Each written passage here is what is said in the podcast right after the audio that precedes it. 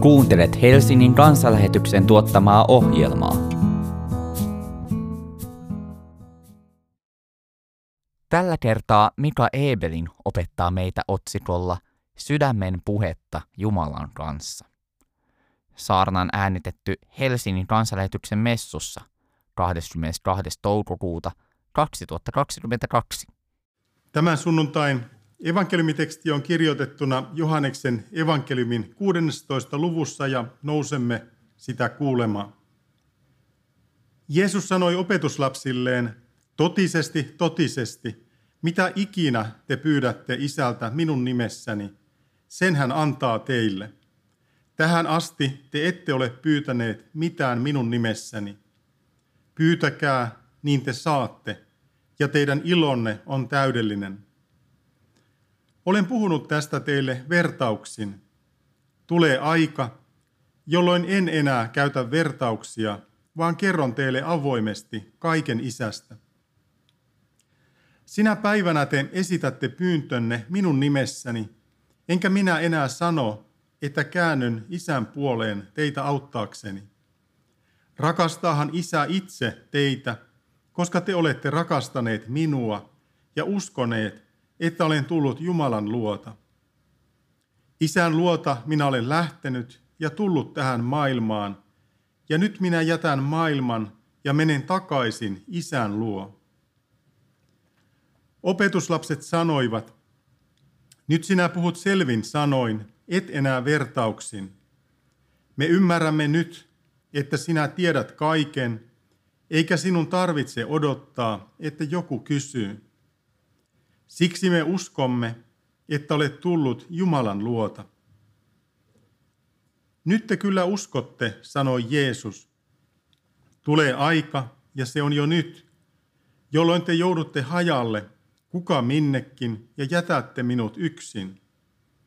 Yksinen silti jää, sillä isä on minun kanssani. Olen puhunut teille tämän, jotta teillä olisi minussa rauha. Maailmassa te olette ahtaalla, mutta pysykää rohkeina. Minä olen voittanut maailman. Tämä on pyhä evankeliumi. Mitä tarkoittaa se, että Jumala antaa meille kaiken, mitä pyydämme Jeesuksen nimessä? Tarkoittaako se sitä, että voin pyytää esimerkiksi Loton seuraavan viikon päävoittoa Jeesuksen nimessä – ja luottaa siihen, että pian päävoitto on tililläni.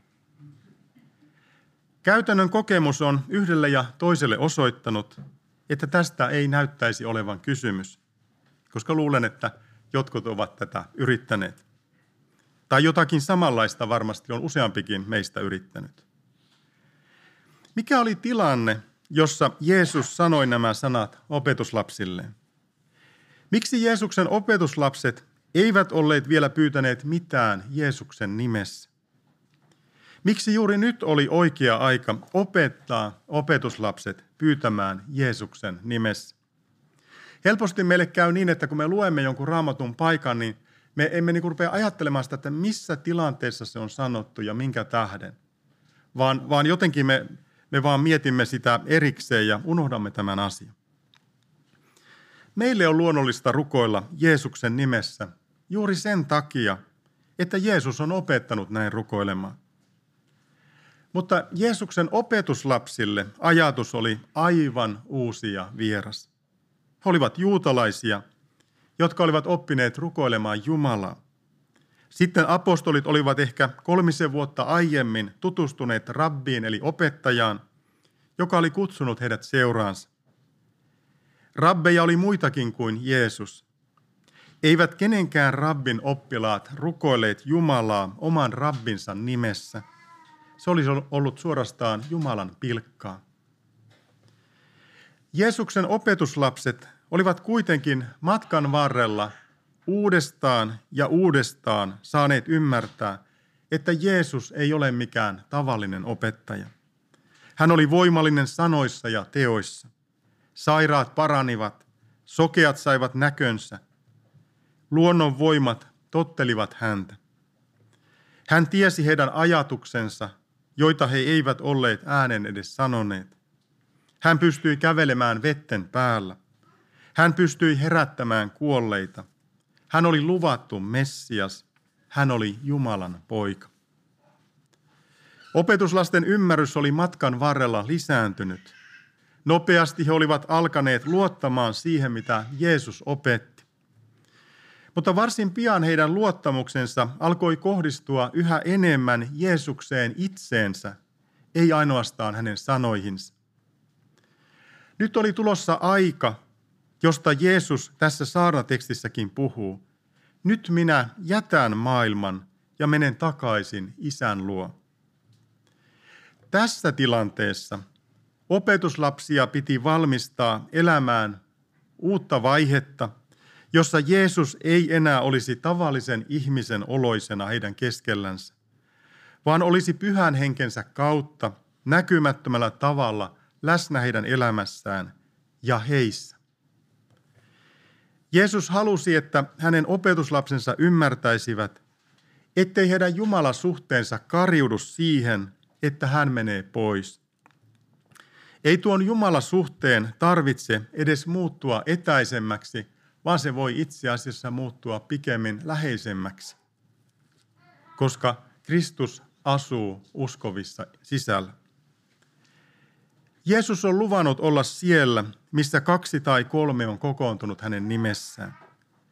Voimme ymmärtää, että Jeesus on paikalla myös siellä, missä hänen nimessään kokoontunut seurakunta rukoilee Jumala.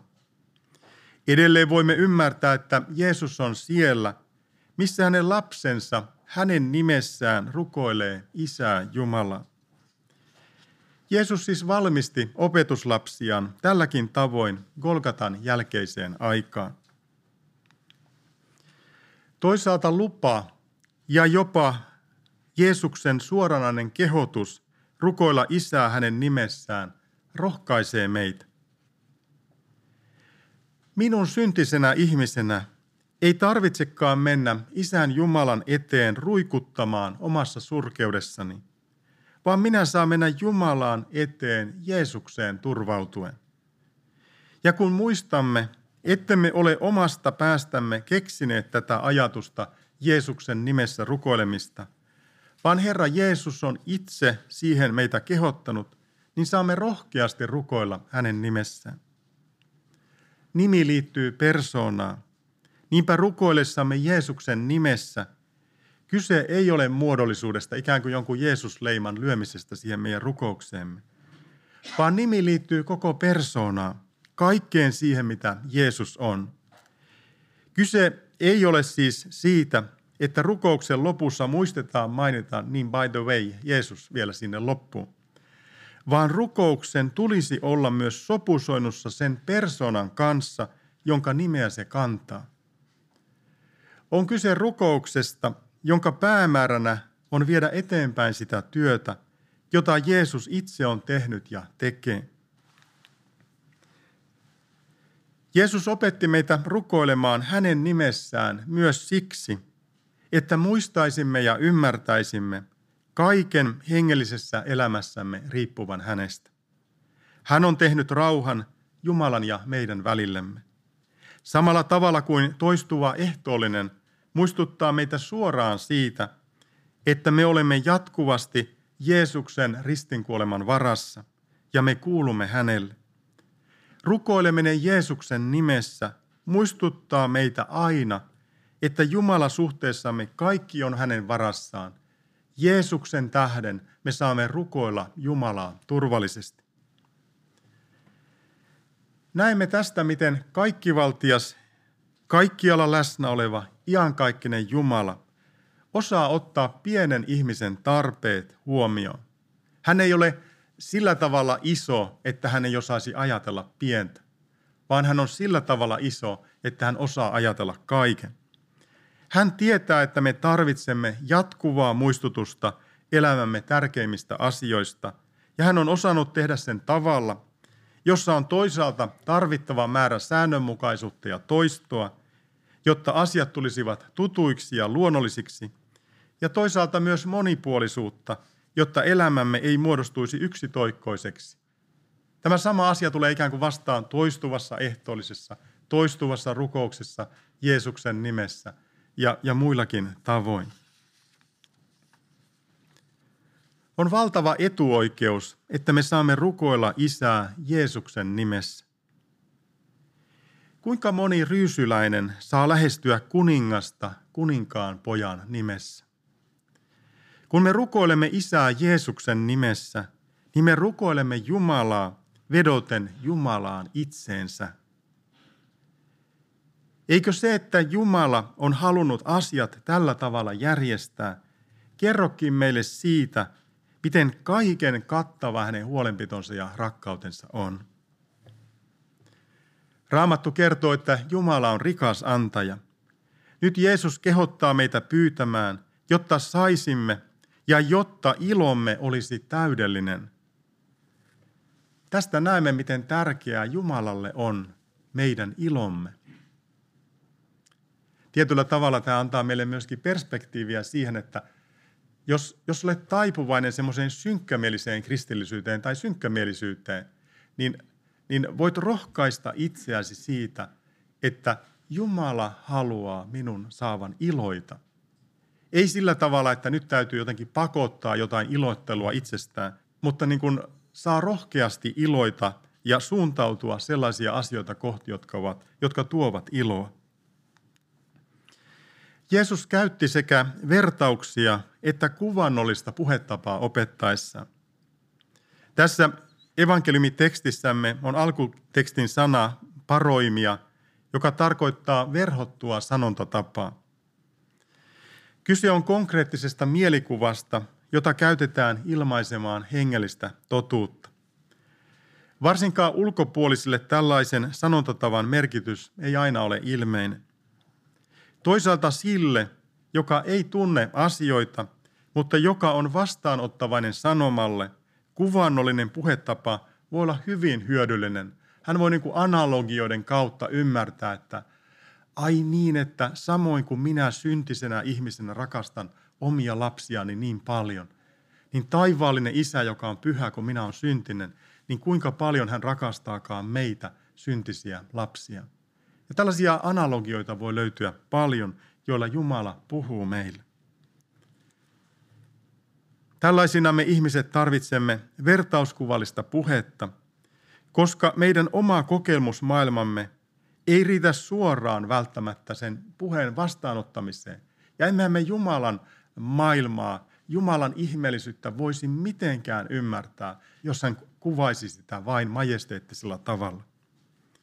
Kun tietämys lisääntyy, kuvakielestä voidaan siirtyä enenevässä määrin suoraan puheeseen. Jeesus jatkaa opetuslastensa valmistamista siihen aikaan, jolloin hän ei enää samalla tavalla ole heidän elämässään. Silloin opetuslapset ovat suoraan isään yhteydessä Jeesuksen nimessä. Tämän päivän evankeliumitekstiin sisältyy jumalallinen rakkauden tunnustus. Jeesus kertoo isän rakastavan meitä. Tämä kaikki liittyy siihen, miten opetuslapset ovat rakastaneet Jeesusta ja uskoneet hänen tulleen Jumalan luota. Kun meillä on lupa lähestyä Jumalaa Jeesuksen nimessä, saamme tulla Jumalan eteen kaiken sen perusteella, mitä Jeesus on tehnyt. Emme siis vetoa omiin tekoihimme tai suureen avun tarpeeseemme. Meidän ei tarvitse vedota mihinkään itsessämme. Oikeastaan se, kun me vetoamme Jeesukseen, niin meillä on siinä kaikki. Se, mitä me lisäämme siihen, on kaikki vähentää sitä, sitä mitä meillä on käytössämme tietyllä tavalla. Opetuslapset iloitsivat siitä, että Jeesus tuntui puhuvan heille selvin sanoin. Kun me saamme hengellistä ymmärrystä, niin helposti innostumme. Samalla on olemassa vaara, että kuvittelemme oppineemme enemmän kuin todellisuudessa on tapahtunut. Vaikka opetuslapset kokivat Jeesuksen puheen selvänä, eivät he kuitenkaan olleet sisäistäneet kaikkea, mitä oli tulossa. Kaiken oppimisen keskelläkin meidän on syytä muistaa se, että tietomme on tässä ajassa aina vajavaista. Toisaalta näemme, että Jeesuksen seurassa vietetty aika opettaa tuntemaan häntä paremmin. Niinpä opetuslapset olivat nyt valmiit tekemään johtopäätöksen. Uskomme, että olet tullut Jumalan luota. Opetuslapset uskoivat nyt Jeesuksen siis tulleen Jumalan luota. Nyt oli tärkeää kertoa, miten he joutuisivat hajalle ja jättäisivät Jeesuksen yksin. Usein Jeesuksen opetus tuntuu menevän sillä tavalla, että, että kun hän saa yhden asian opetettua sillä tavalla, että se menee perille, sitten on aika siirtyä eteenpäin. Eli nyt oli se aika kertoa, että he joutuisivat opetuslapset hajalle ja jättäisivät Jeesuksen yksin. Jeesus ei kuitenkaan jäisi yksin, sillä isä olisi hänen kanssaan. Miten tämän kertominen auttaisi opetuslapsia saamaan rauhan sisimpäänsä, josta Jeesus tässä puhuu? Eikö siten, että näin Jeesus osoittaa tietäneensä tämän kaiken etukäteen? Mikään ei luiskahda hänen käsistään. Sinä et voi joutua vahingossa pois hänen turvallisista käsistään. Voit aivan synkimpänäkin elämäsi hetkenä kun sinä turvaat Jeesukseen, saat ymmärtää, sinä olet hänen huolenpitonsa kohteena. Et sinä ole joutunut mihinkään siitä pois. Vaikka opetuslapset tulivatkin pakenemaan pelätessään henkensä edestä, Jeesuksen pelastussuunnitelma tulisi toteutumaan meidän hyväksemme. Tässä on mielenkiintoinen paradoksi. Me ihmiset ajattelemme helposti, me haluamme pitää asiat omissa käsissämme. Mutta oikeasti se olisi kauheaa, jos asiat olisivat meidän käsissämme. Kuinka hienoa on se, että asiat ovat Jumalan kädessä. Tästä pääsemmekin saarnatekstimme viimeiseen osaan. On syytä ymmärtää, että maailmassa me olemme ahtaalla. Toisin sanoen emme ole välttämättä tehneet hengellisessä elämässämme mitään väärin, jos maailmassa olemme ahtaalla, koska se kuuluu kristityn elämään. Pikemminkin, jos maailmassa kaikki on meille helppoa, on syytä kysyä, miksi näin on. Johtuuko se siitä, että hengellinen elämäni on haaleaa tai peräti sammunut, kun Jumalan vastaiset voimat jättävät minut rauhaan ja pitävät minua niin kuin merkityksettömänä ja, ja ajattelevat, että tuon ihmisten elämässä kaikki on niin kuin he haluavat. On syytä tutkistella omaa elämäänsä. Lopuksi on syytä muistaa, että Jeesus on voittanut maailman. Ratkaiseva taistelu on jo käyty. Sitä ratkaisevaa taistelua en ole käynyt minä, etkä ole käynyt sinä, vaan sen on käynyt Herra Jeesus itse. Hän on voittanut tuon taistelun ja tekee meidätkin voitostaan osallisiksi. Ohjelman tarjosi Helsingin evankeisuterilainen kansanlähetys. Jumalan palveluksemme, eli kansanlähetyksen messu, on sunnuntaisin kello 11 Alppipodilla osoitteessa Karjalankatu 2a. Katso lisää kansanlähetys.fi kautta Helsinki ja tule mukaan!